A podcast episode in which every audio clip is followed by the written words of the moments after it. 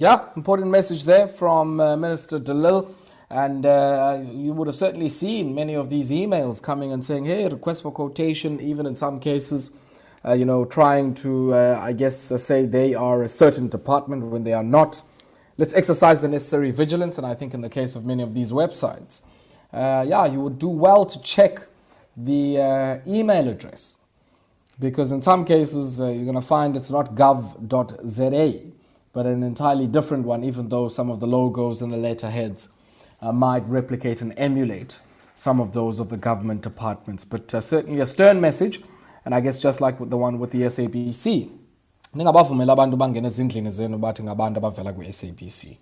Uh, coming to do uh, television license inspections and all manner of other things.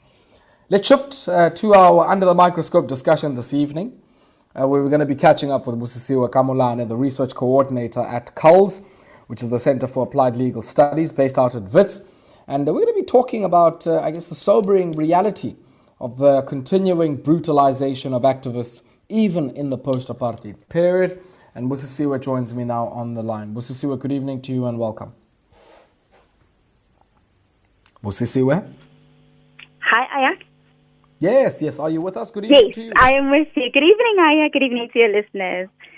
Yes, thank you very much for joining us. Uh, I guess, Busisiwe, very few South Africans need reminding that even after nineteen ninety-four, we've seen at times the merciless killing of activists by, uh, you know, uh, the armed forces of the state, mm-hmm. in particular the police. If you think back to Andres Tatane in two thousand, uh, just forget the year, it was the early two thousands. Uh, you think about uh, what uh, later happened in Marikana, what mm-hmm. has happened in many municipal level protests.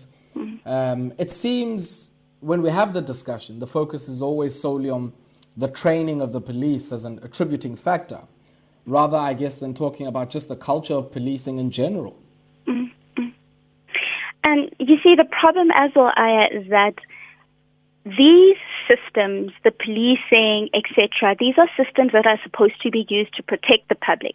These are systems that are supposed to be used to support democracy and all, you know, the systems that are part of democracy, that are part of public participation, et cetera. But when these systems are used against people, when these systems are used to oppress people, when these systems are used, you know, to silence people the way that they have been used, it's it's It's, it's a cause for alarm. It's a serious cause for mm. alarm.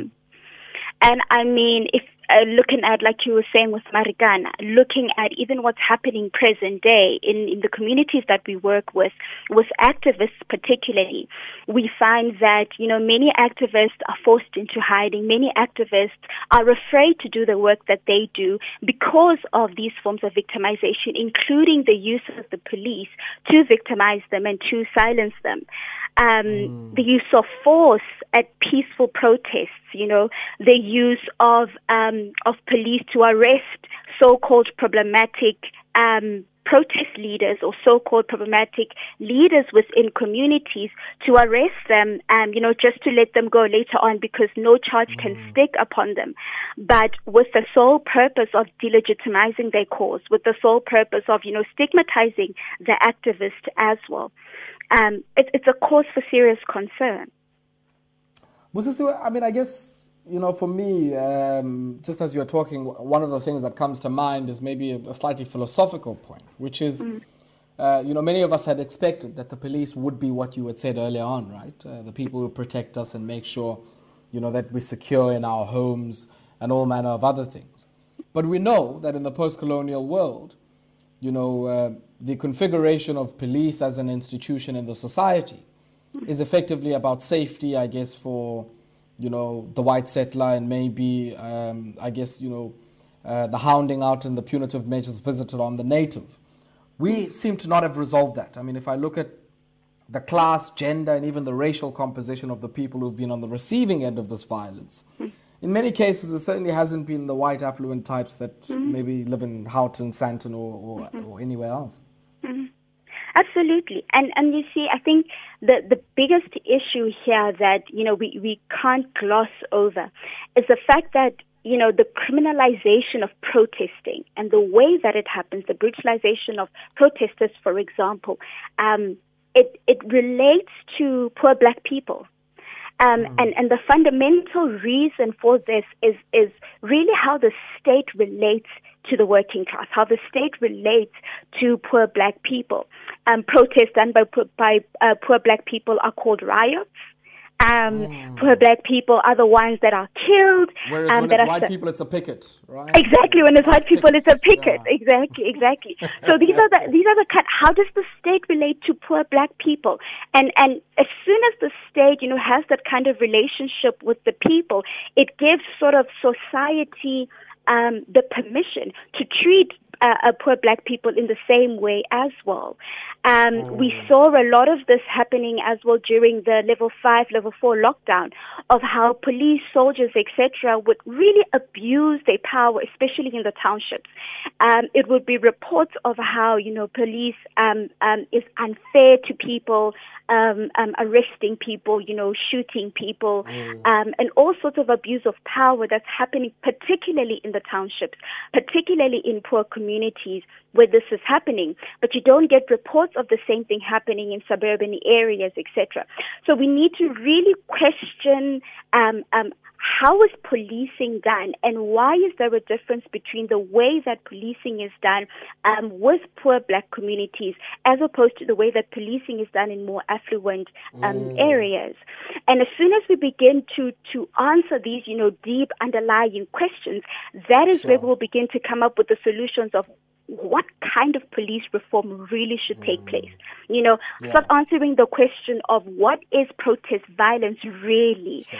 um, and and how and how is the policing of protest really happening in a in a mm. way to respond to what's happening on the ground, as opposed to fueling sure. you know violence that's happening in in protests. Okay, Busi, I want us to take a brief break here, and uh, when we come back. Uh, on the other side of the spot break, uh, we'll continue to, t- to just unpack, I guess, you know, some of the more legal dimensions uh, to ensuring that uh, all of us, as we continue to exercise our right uh, to freedom, to uh, uh, self-expression and to dissent, uh, that uh, we continue to understand the laws that protect uh, our ability to do so. We'll take this brief break, and uh, when we come back, we continue with our conversation with Busisiwe Kamolane, Research Coordinator at CALS, which is the Centre for Applied Legal Studies, out at Wits University.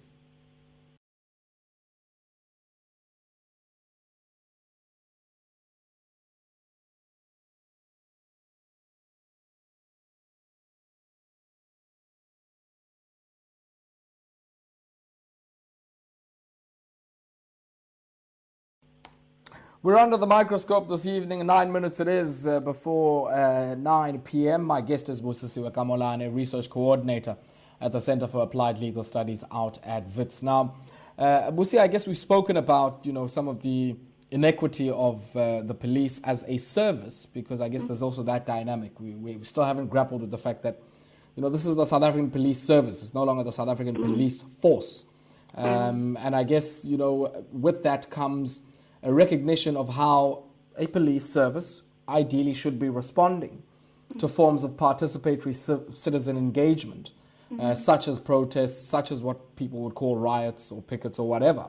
Um, what becomes the role of an organization like CALS in making sure that uh, in instances where people cross the line or there's uh, certainly a systemic failures in discharging that service and obligation, uh, that uh, people's rights are protected in that instance? Mm-hmm.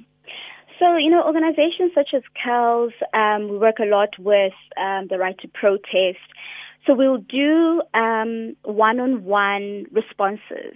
So rapid response to activists, for example, that are arrested, unfairly arrested, um, or that need to be moved. In certain instances, we'll find that activists are so severely victimized within their communities that we have to find them um, places where they could be moved um, elsewhere.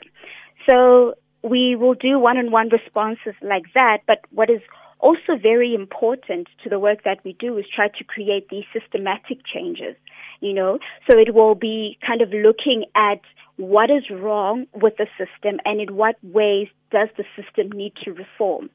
And to, in order to do this, we, of course, have to engage um, with the state. Um, we have to engage with the police.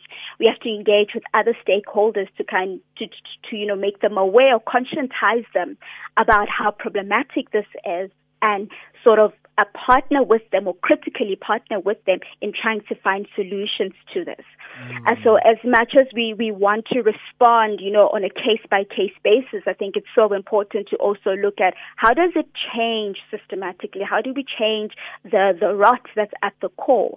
Um, and how do we force the state in one way or another to exercise proper oversight um, and to change the way that it does things so that, you know, the, the, the entire way that policing is done, not just for our clients directly, but for people all around the country, for it to change on that high level as well.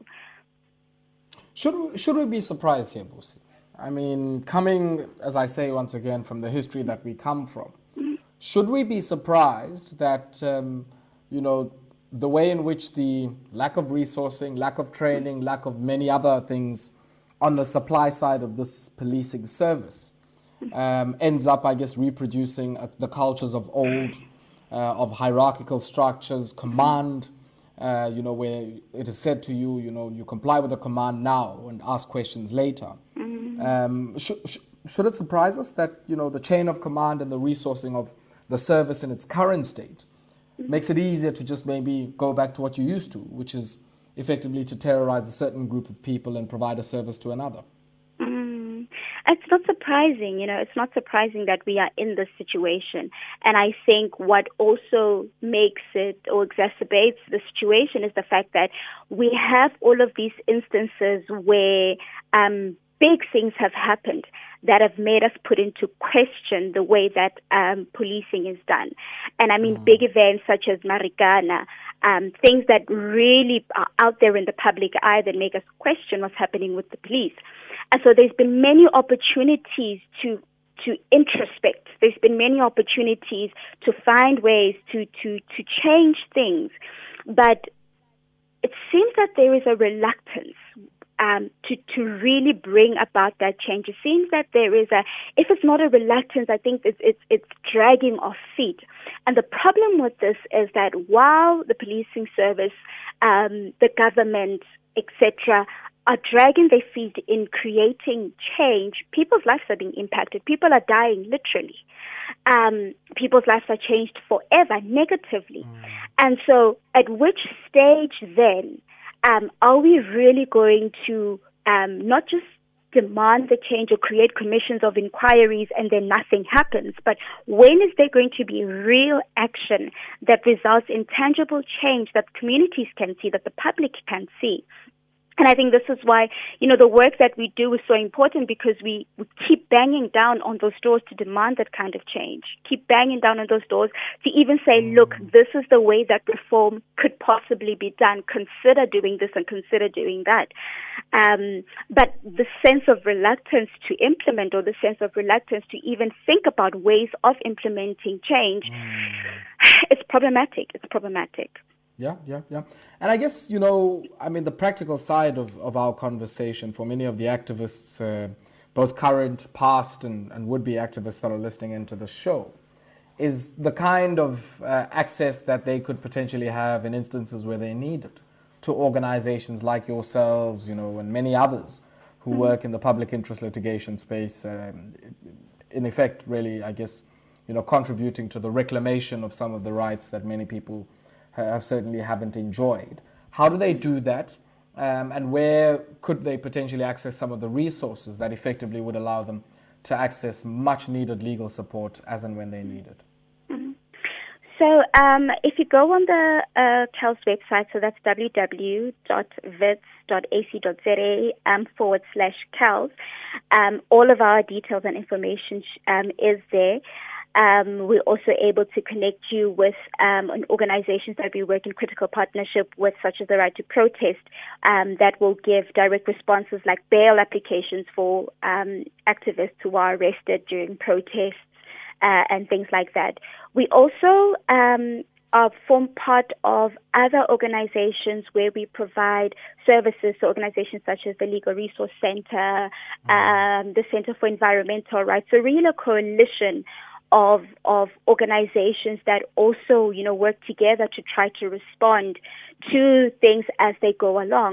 Um, and really, it's it's forced us. This lockdown has also forced us to really work um, even closer together to make sure that people have um, rapid responses um, to organizations such as CALS um, during such a time of lockdown, where there is a heightened, you know, violation of human rights. There is heightened mm-hmm. police brutality, heightened military um, brutality, for that matter.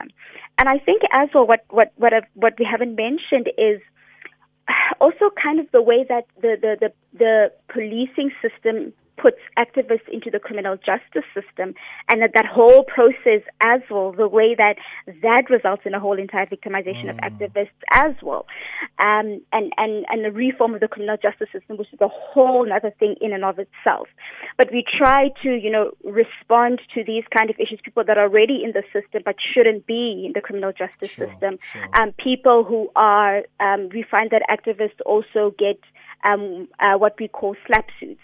Um, mm. You know, for speaking out, for things like that. And so they get defamation cases against them or interdicts against them with huge cost orders and things like that.